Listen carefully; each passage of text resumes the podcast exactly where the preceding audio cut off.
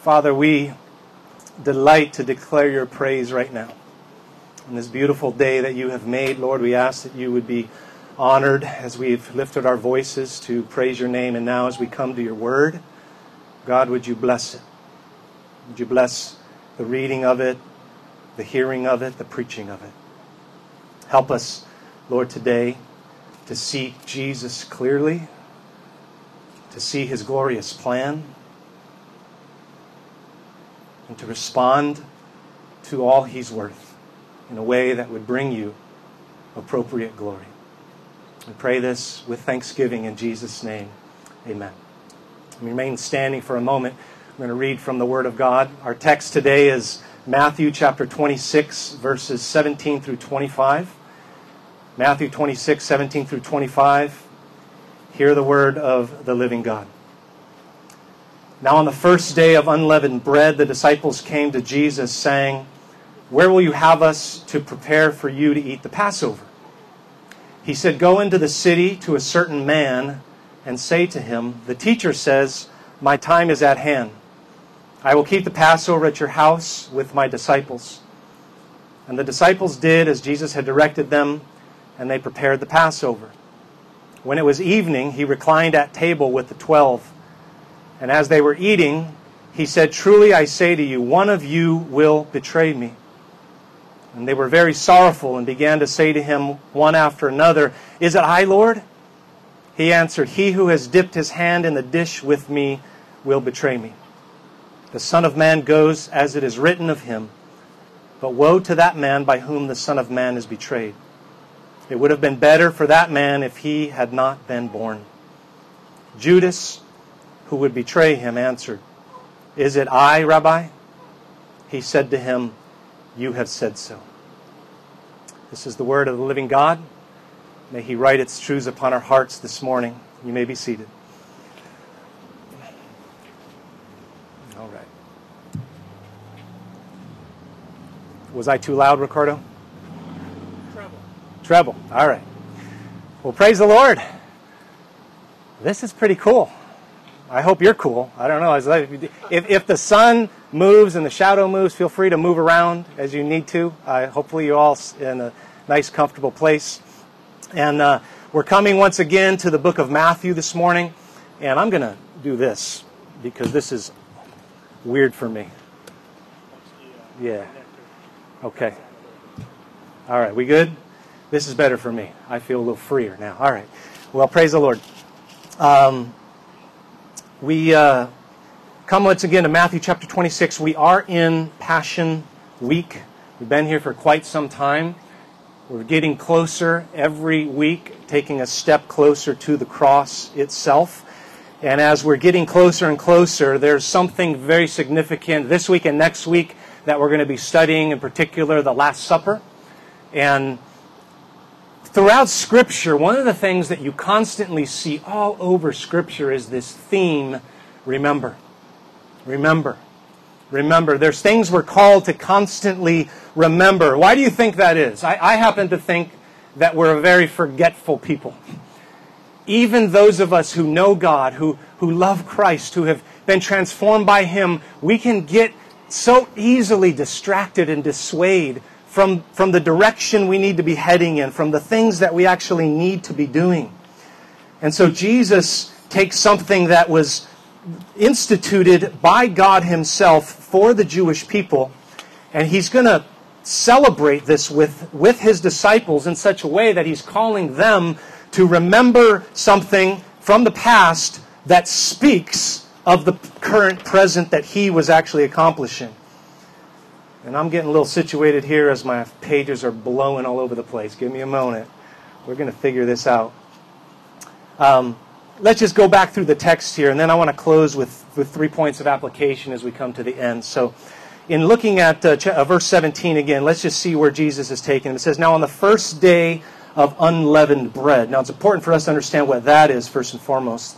The day of unleavened bread is actually a part of the Holy Week there that included the Passover. So it was a 7-day celebration that had been instituted by God for the Jewish people. And they were to celebrate for 7 days, including the use of what what here is unleavened bread, but the literal translation is unleavened simply, the unleavening, if you will. Azumos is that word, unleavened bread. This is the ceremony that we're going to see in just a moment, taken from Exodus chapter 12, that the Passover was a part of. And he says, on the first day of unleavened bread, the disciples came to Jesus saying, "Where will you have us prepare for you to eat the Passover?" Now, that's what's going to stand out to me today as I've read through this passage. I hope it stands out to you. Two P words: preparation for Passover. They're coming to Jesus. They're asking him, "Where do you want us to do this?" And so in verse 18, he tells them, he said, "Go into the city to a certain man and say to him, the teacher says, my time is at hand. I will keep the Passover at your house with my disciples."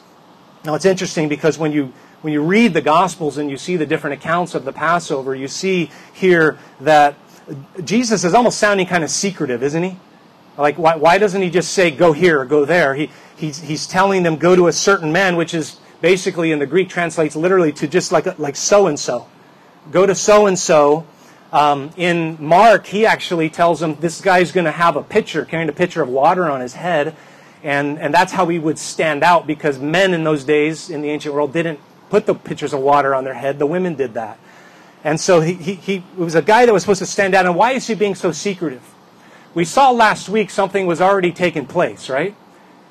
Judas had already gone to the chief priests and the elders and the religious leaders and worked this deal.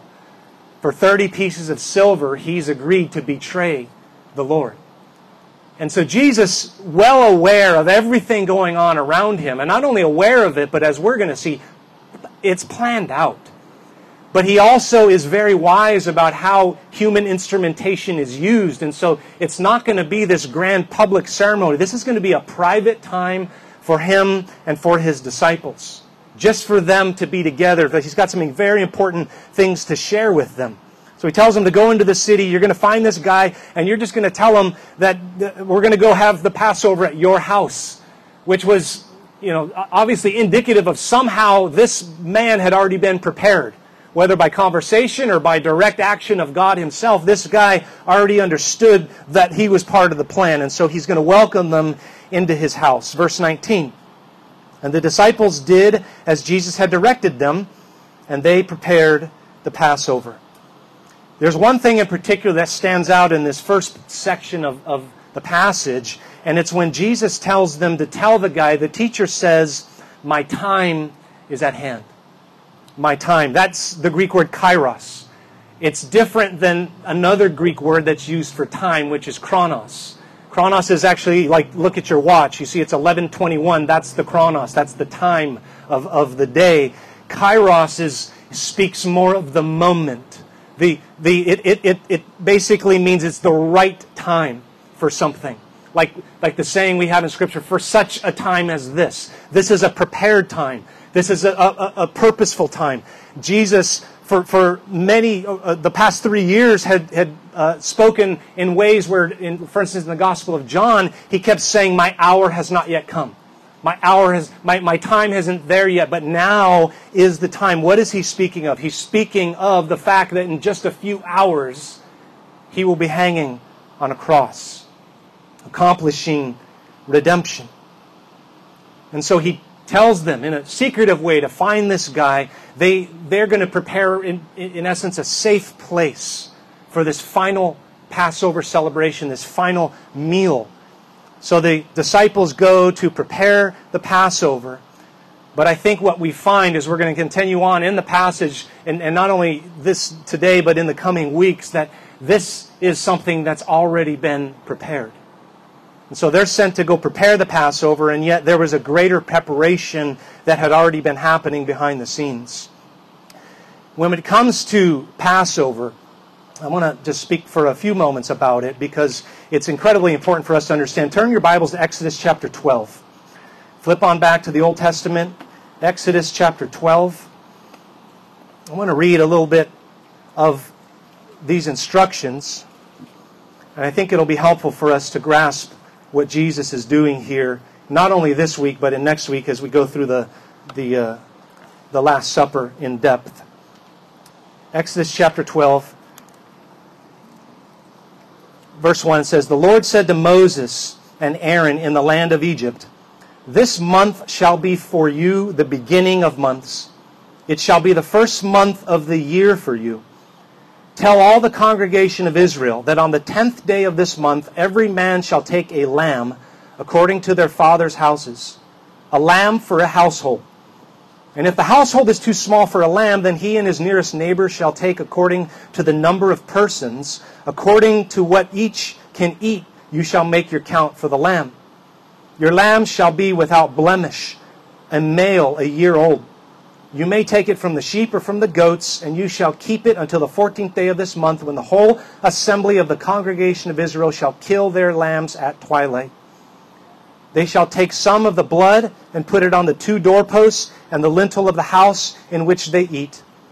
They shall eat the flesh that night, roasted on the fire, with unleavened bread and bitter herbs they shall eat it. Do not eat any of it raw or boiled in water, but roasted, its head with its legs and its inner parts, and you shall let none of it remain until the morning. Anything that remains until the morning you shall burn. In this manner you shall eat it, with your belt fastened, your sandals on your feet, and your staff in your hand. And you shall eat it in haste. It is the Lord's Passover. For I will pass through the land of Egypt that night, and I will strike all the firstborn in the land of Egypt, both man and beast, and on all the gods of Egypt I will execute judgments. I am the Lord. The blood shall be a sign for you on the houses where you are. And when I see the blood, I will pass over you, and no plague will befall you to destroy you when I strike the land of Egypt. This day shall be for you a memorial day, and you shall keep it as a feast to the Lord throughout your generations. As a statute forever you shall keep it as a feast. 7 days you shall eat unleavened bread. On the first day you shall remove leaven out of your houses. For if anyone eats what is leavened from the first day until the seventh, that person shall be cut off from Israel. On the first day you shall hold us an assembly, and on the seventh day a holy assembly. No work shall be done on those days, but what everyone needs to eat, that alone may be prepared by you. And you shall observe the feast of unleavened bread, for on this very day I brought your hosts out of the land of Egypt." And so we see the instructions to the people of Israel for Passover. And this is right before the great Exodus. He's giving them a heads up on this is what's going to happen, and this day is going to be a day to remember throughout all the generations. This day is going to mark your lives so much so that it's going to be the start of every new year. This became the new year. The calendar changed. Everything began to change, and there was a massive reason for it. There was an emphasis here on multiple times you see unleavened bread, unleavened bread, unleavened bread. And if anyone eats unleavened bread during the 7 days of this feast, did you notice what's supposed to happen to him? He shall be cut off from the people of Israel, it said. That's a pretty big consequence for eating a pita bread, you know, a piece of matzah. But God is serious, and He wants them to take Him seriously when it comes to the most holy of things, especially regarding redemption. Passover speaks of this redemption.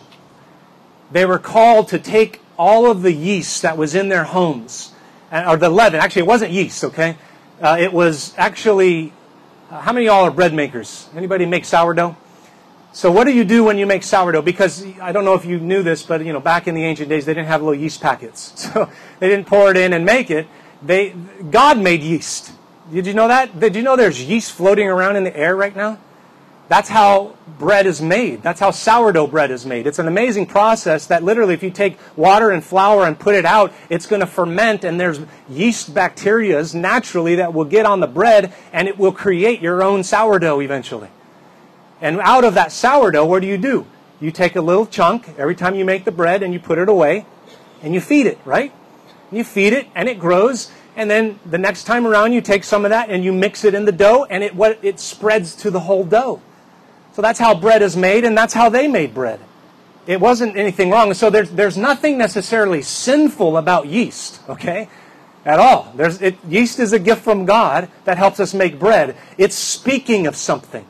It's telling us something. And what he's speaking of here, that in the Passover, he's letting them know, you're going to keep it for 7 days with no bread with leaven in it. Why? Because you're going to remember something.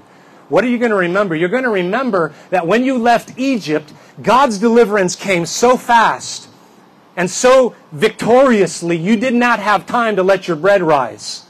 You took it with you, and it was unleavened. And that's what you ate when you were out in the wilderness. And so there's this recollection that the unleavened, and in essence, I believe God is wanting them to know too that don't bring any lumps with you, even on your annual celebration. You're supposed to get rid of every bit of it. So think about it. Sarah, you raise your hand. You make the sourdough. You got a starter, I'm sure, in your fridge right now. There's it kept somewhere in a cool, dry place, right? Every year, if you were to do this, then you were to take that starter and throw it away. It's gone. You're starting again. You got to remake your starter all over again. And there's reasons why he's telling them to do that. And one of the reasons is that you're not to bring any of the lumps of dough out of Egypt. You're to leave behind every part of your lives in Egypt of slavery, of bondage, of oppression, of being under the rule of someone else. You're to leave that behind. And it speaks of all of the worldly influences and the corruptions that were coming out of Egypt. Don't bring them with you out of Egypt. Leave them there. That leaven stays there. And so they were to remember that every Passover. The redemption of Israel from slavery that was rooted in this Passover event, which is then later remembered in the Passover festival.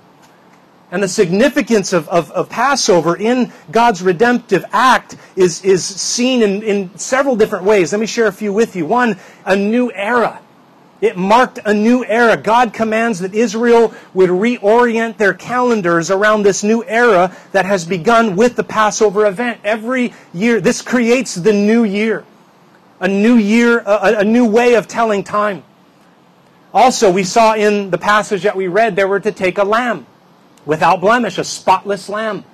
And they were to take that lamb, and that lamb was to be killed, to be sacrificed. And the blood of that lamb was taken out, and with a hyssop branch was put on the doorpost and the lintel of the home. And the blood of the lamb, in essence, then would cover the people who were in that home where God sent the judgment of death into the households. That judgment would pass over them. And everyone in that household covered under the blood of the Lamb would be spared, would be saved. That speaks of a particular substitution. The sacrifice of the Lamb speaks of judgment. Because of sin, something must die. And the substitution of the Lamb then is given in place of the people. It was either the firstborn in the household, or the lamb that was going to die. And they offered the sacrifice of the lamb as a particular substitution. The sacrificial lamb wasn't given for everyone. It was given for those families identifying themselves as God's people. And so the substitution was a particular substitution. It was a definite substitution in that specific people were really delivered through the death of a spotless lamb. And that happened in remembrance every Passover. That happened in the first Passover celebration. They would remember it every year. Also in Passover, we see that judgment and salvation spoken of. It focuses of this provision of both salvation and of judgment. You see, Egypt is punished, and the lamb's blood is shed. Egypt had death brought upon it. And the people of God were spared because death was brought upon the Lamb. The Lamb's blood is applied to the doorposts of God's people. The provision on verse 7 of Exodus 12. That God Himself would pass over those who were identified with the blood of the Lamb. Speaking of the glory and beauty of salvation. It also instituted a new festival for the people of God. Even to this day, Jews still celebrate Passover, but really there was only one Passover day.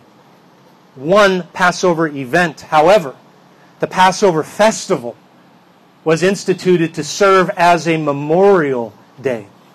That God's people would remember that day, the day in which the Lord brought salvation and judgment.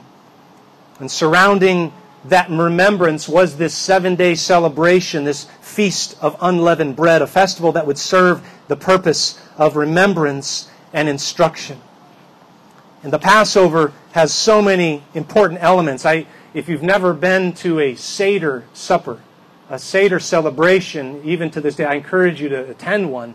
It's amazingly glorious in what you see and what we learn of Christ in it. It has all these different elements in it that causes us to remember. The carpus, which this little parsley that you was symbolizing the hyssop that was used to place the blood on the doorposts. You have the bitter herbs, like a horseradish type of a substance that you use to remember the harshness and the bitterness of the slavery and all the different things that were a part of the Passover celebration. You see, the Passover is built around really 4 cups of wine, 4 different measures of the celebration where they would lift a cup, and that cup would speak of something. The cup, one would speak of sanctification, one would speak of judgment. There was the cup of redemption, and there was the cup of praise. And as those cups were lifted, each of them was calling to mind God's I will statements from Exodus chapter 6, where He told the people, I will bring you out from under the burdens of the Egyptians. He tells the people, I will rescue you from their bondage. I will redeem you with an outstretched arm. I will take you as my people. This is what was to be remembered every year that Passover was celebrated. As we think about Passover, and as we think about what it means, in just a moment we're going to apply some of these principles into our lives. I also want to mention something that can throw people off at times, because if you know your Gospels at all, this talks about, it seems like there's different timing in Matthew and then in John, for instance, was this Passover celebration that Jesus and His disciples are going to celebrate on a Thursday or on a Friday. And as you read through the Scriptures, maybe you don't care about that, but some Bible nerds like me do. And when you're looking at those things, it's really simple, I believe. The simple solution is this, that Jesus, knowing that He would be dead before the regular time for the meal, because Passover was traditionally celebrated on a Friday, and that's when the sacrificial lambs were sacrificed, which, by the way, Jesus died on a Friday at the same time as when the sacrificial lambs were being sacrificed. It's amazing how God planned it all. And so Jesus, knowing where He's going to be in just a few hours from now, takes His disciples apart, and they celebrate, if you will, in secret, a day early. Now you say, well, isn't that breaking the rules? No, because according to the Jewish calendar and the way they tell time, the Jewish day begins at sundown. And so on a Thursday evening was actually considered Friday. That was the day of Passover for them. So there's no discrepancy as you read through the Scriptures. Also, there's something for us to notice about the Passover. In the Gospel accounts of the Passover, we see bread and we see wine, but we don't see any, at least written, indication of a lamb being eaten. We are told they eat. We're not told specifically what they eat other than the bread. And so the question is often asked, well, did they eat lamb? And I would say probably so, because that was a part of the celebration. But why do the Gospel accounts not mention that? Where is the Lamb in the Last Supper? He's sitting there. He's sitting right in front of them. We'll get to talk about that more next week. But that's what's about to happen. Jesus is taking His disciples through a Passover celebration that had been celebrated every year for the past almost 1,500 years. And now Jesus is standing in front of them as the Lamb. And He's taking all of this rich history and meaning that God had accomplished in redemption, and He's saying, it's all about me. It all points to me. That's where He's going with it. We get to keep talking about it more. But let's go back to verse 20 and see what happens as they begin the Passover celebration. And Matthew points out some things that are particularly helpful for us to understand. He says in verse 20, when it was evening, he reclined at table with the 12, which, by the way, if you think of Passover or the Last Supper and you have Leonardo da Vinci's painting in mind, throw it out of your mind. That's not what it looked like. It's not how they sat. They sat to tables either on the ground or just a little bit above the ground, reclining on some pillows, which is probably not a very comfortable place to eat for my thinking, but that's a cultural thing, I'm sure. So they're reclining at the table with the 12, Jesus is. In verse 21, as they were eating, he said, truly I say to you, which is a mark of emphasis. He wants them to hear something in particular. Truly, truly, I'm telling you this. Listen up, I say to you, one of you will betray me. And they were very sorrowful.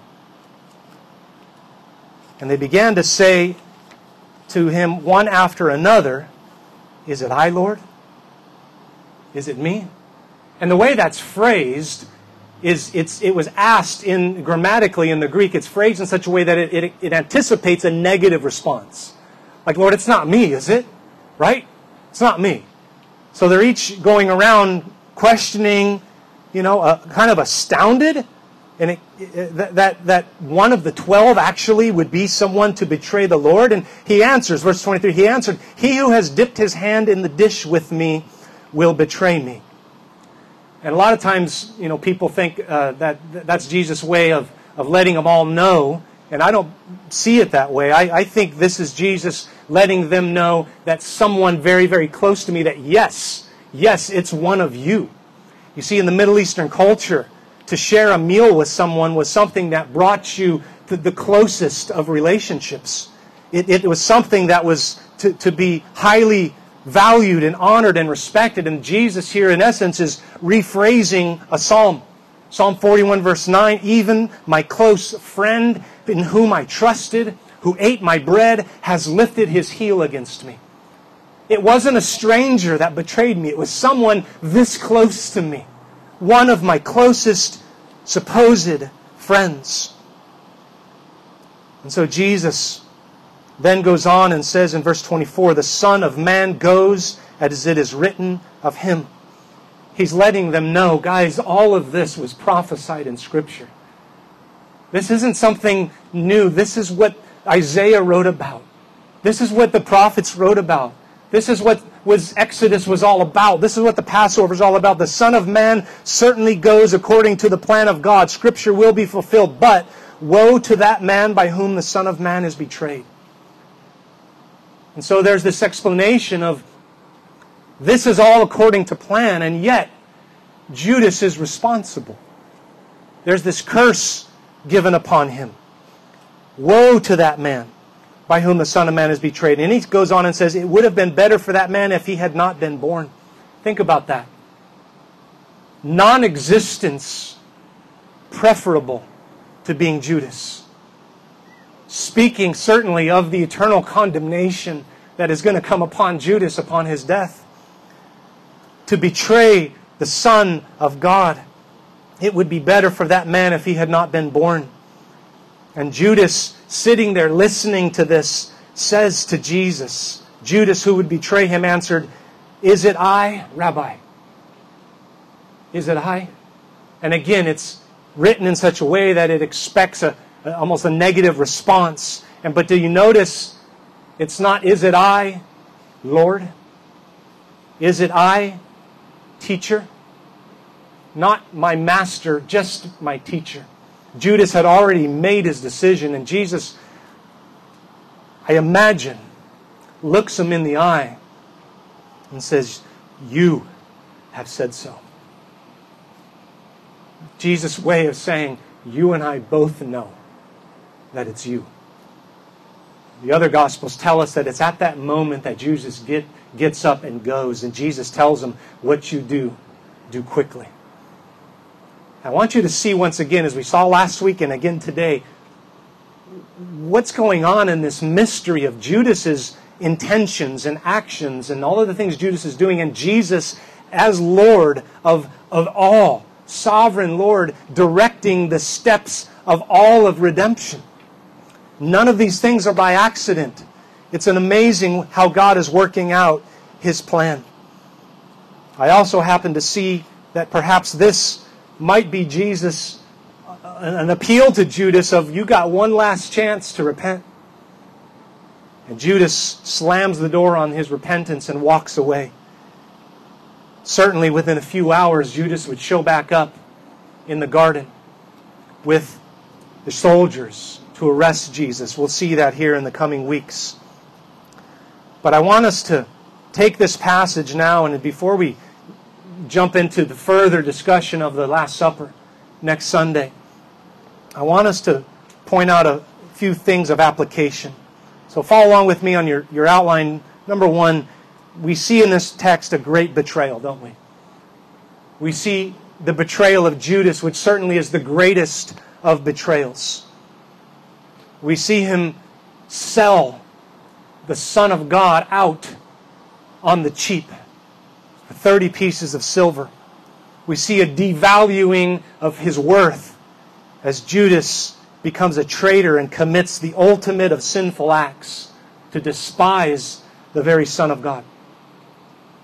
But also, we don't see it right here in this text, but if you are familiar with the scene, and we'll find out more about this in the coming weeks, Judas was the great betrayer, but in some ways, the other 11 also betrayed him.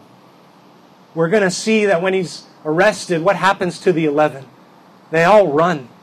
What happens to Peter, the top dog, the main guy? Peter himself, in cursing language, will deny the very Son of God. Not only do we see Judas, not only do we see, in some ways, the 11 disciples, but there's also me, and there's also you, who at times and seasons of our lives have not given Christ the worth that He deserves, have not given our lives to Him in the fullness of what He deserves. Now, what is Jesus doing here? As He's planned all this, this is all part of the preparation. And two things about the betrayal stands out to me. One, that it's possible to experience Jesus. It's possible to be near Him, to be around Him, to hear Him, to listen to Him, to hear His words, to think about it, to chew on it, to spend time with Him. It's possible to experience Him without knowing Him, without loving Him, without truly worshiping Him. And oftentimes when we hear such words, we jump into the response of fear. And there's certainly fright there. There's certainly a sense of caution there that should be keep us on our toes. But I would encourage you not to fear, but to resolve. If you're hearing me this morning and you're being challenged by the thought of Judas spending 3 years with Jesus, and yet his heart was hardened to where he turned his back on Him and sold Him out. May none of us stand in the pride of saying, "Never me." May we humble ourselves before Him, and may we resolve to then give Him the worship that He does deserve. You have that opportunity today. You have that opportunity to actually respond to His words, to respond to His person and His character, and to worship Him with a heart full of love for Him. Also, what is Jesus doing here in this great betrayal? He's exposing in each of the disciples the absolute inability of human righteousness. Because the truth is, He must go to the cross alone. He can't bring Peter. He can't bring any of the other disciples along with Him. He has to go alone, because He alone is the one who can bear it and will bear it. Thankfully, the disciples who fled will be restored. We'll get to see that blessing down the road here towards December. But in this great betrayal, we're seeing it clearly that Jesus alone is the righteous one. He alone can go to the cross and suffer as the Lamb of God. Secondly, we also see a greater preparation. We see a great betrayal, but we see a greater preparation.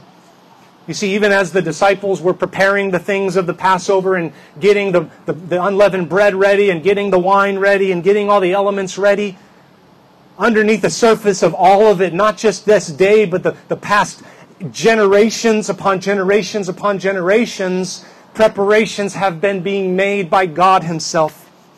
It was God's plan from eternity past. Think about it. From eternity past, God's plan was that Jesus would be betrayed as an act of horrendous sin. But even in that plan, the betrayer would not be able to say to God that he was simply helping bring God's plan to fruition. Judas will not be able to stand before God at the judgment and say, "Why do you want to punish me, God? If it weren't for me, the cross would have never happened. You used me. That was a part of the plan, right?" But if Judas tries to make such an argument, it'll carry no weight. Jesus pronounced woe on Judas, and He said it would have been better if he had not been born. Why?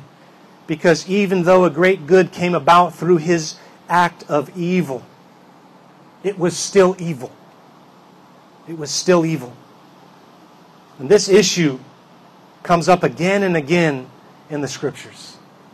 And sometimes it confounds us as people because it's dealing with the omnipotence of God, the all power and sovereignty of God. How God and the sinful choices of human beings intersect. You might be familiar with the book of Job. And you see in Job at how he had everything, right? He was a rich man, all his livestock, and all this bunch of kids, and all his health. And what happens? It was all taken away from him, right? And Satan himself goes out goes to God and says, "Well, yeah, you look at Job, well, stretch out your hand and take away all that he has. He'll curse you to your face." And so what did God do? "Go ahead. Take everything away. Just don't kill him." So God gives him permission to afflict Job. And the question is, well, how did that happen? Did Satan possess the Sabians and force them to take the livestock? No. The Sabians already had sinful theft in their hearts. And that theft came out. For decades, they had loathed the wealth of Job, looked down upon him and hated him. They had to look at him, though, through the hedge of protection of God. And once that hedge of protection was removed, that sin came out. This is what theologians call, in essence, the doctrine of concurrence. Everyone say concurrence. Concurrence. It's a big $10 word. One theologian describes concurrence this way, that God cooperates with created things in every action, directing their distinctive properties to cause them to act as they do.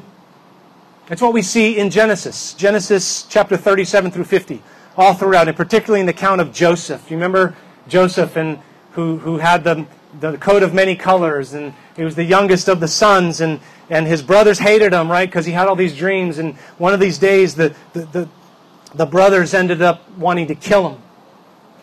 And instead, they sold him into slavery. And he's taken to Egypt as a slave. And years later, once he had gone through the depths of slavery and prison, but is lifted up by God to become second in command in Egypt, the one who ends up becoming the Redeemer of Israel in the midst of the famine by bringing them all to Egypt to save their lives. And his brothers are standing in front of them in chapter 50, begging, "Please forgive us. Please, we forgive the sins of us." And what does Joseph say to them? "Don't be afraid. I'm not in the place of God. But as for you, what you meant for evil, God meant for good, in order to bring it about as this day to save many people alive." You see, at the intersection of the divine will and the human will, two forces were acting with pure intentionality. One of those forces was the evil brothers. Joseph said that the things they did to him were from an evil motive, sinful, wrong. But all the while that they were doing evil, they're accomplishing the will of God. Chew on that for a while. In His sovereignty, God used their sin. He used their evil to bring about the salvation of Joseph's family. Were they excused in their sin? No. They knew what they were doing. It was sinful. It was wrong. And they intended what they were doing. Their motives were out of pure evil. They did what they wanted to do. That's what motive is. We do what we want to do. They were freely involved in a treacherous act. But mysteriously to us, but clearly from Scripture, above them and above all of it stands the sovereign God who took their evil and didn't make their evil and turn it into good. That's not what Scripture says. God doesn't take evil and make it good. Evil is always evil.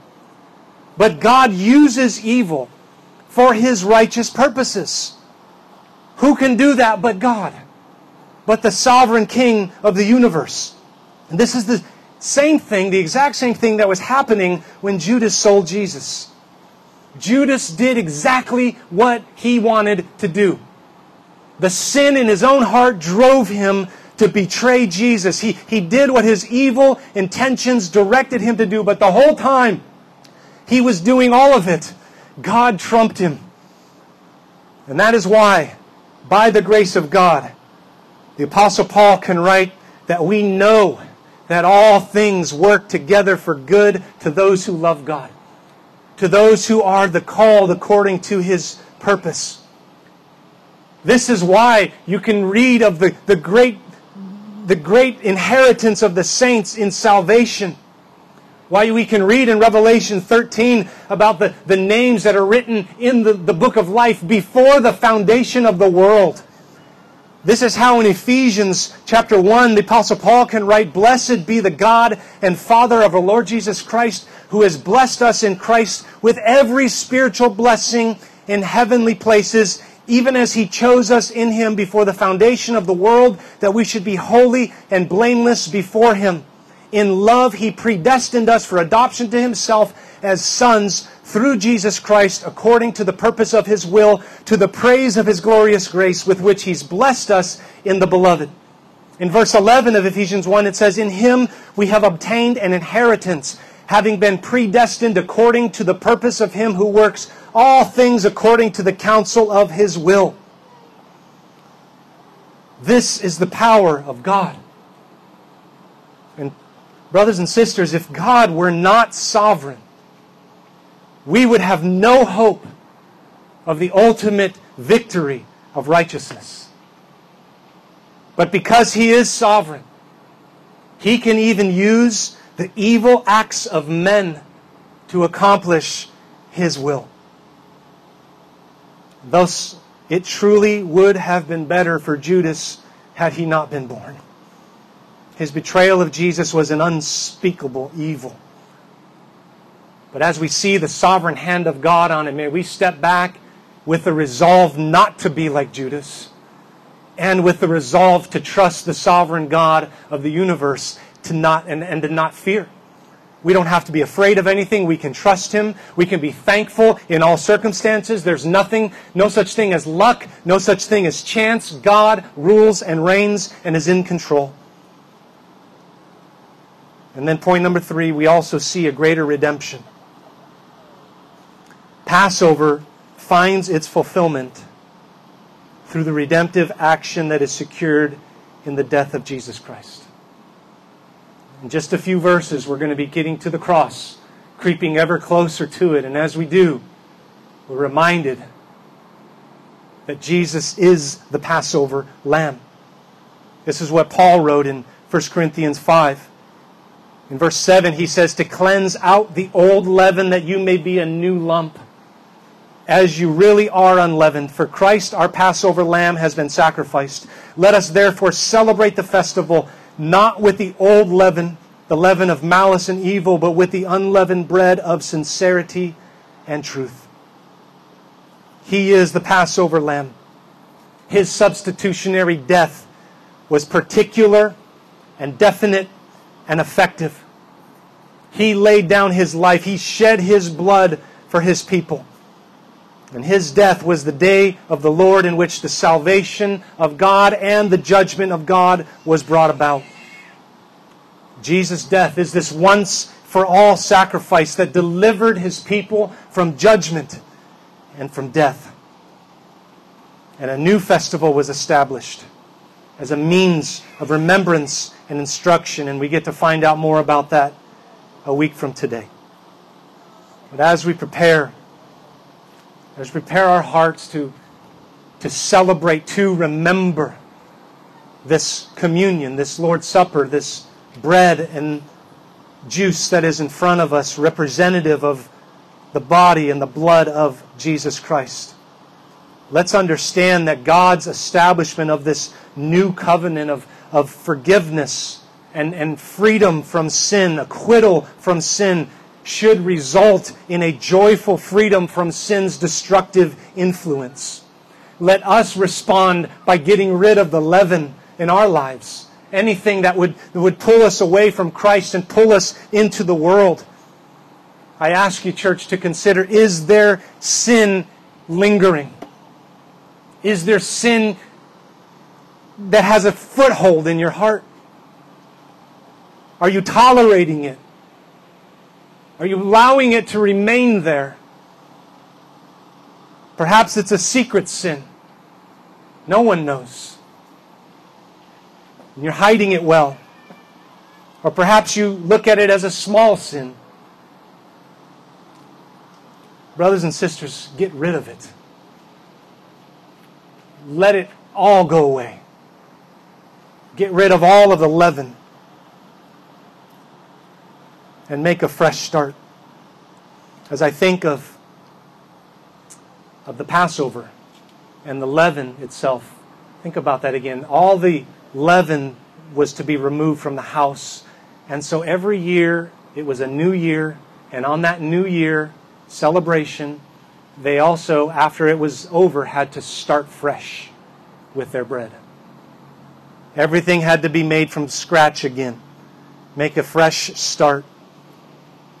Rooted in God's redemption through Jesus Christ. May this day be a day of a fresh start for you. A day of renouncing sin. A day of looking to Christ. A day of eating His body and drinking His blood. The symbol that His life is in us. And He is the one who nourishes us. And may He give you freedom. True gospel freedom. Let's turn from our sins. Joe, would you come on up, and we're going to prepare for communion. I love that thought of the new year linked to the Passover, linked to the death of Christ. And this is why we celebrate the communion every Sunday. In one sense, every Sunday you hear the gospel of Jesus Christ is a fresh start day. Is a day for you to look back upon the week and the challenges and trials of the times where you didn't look to Christ, where you looked to the flesh, you depended on yourself instead of Jesus. Or perhaps you turned away from Him in the ever so slightest betrayal. A time to once again eat the bread, eat and drink the cup, and remember. Remember afresh that Jesus died for your sins. And He rose. He rose again that you might receive eternal life.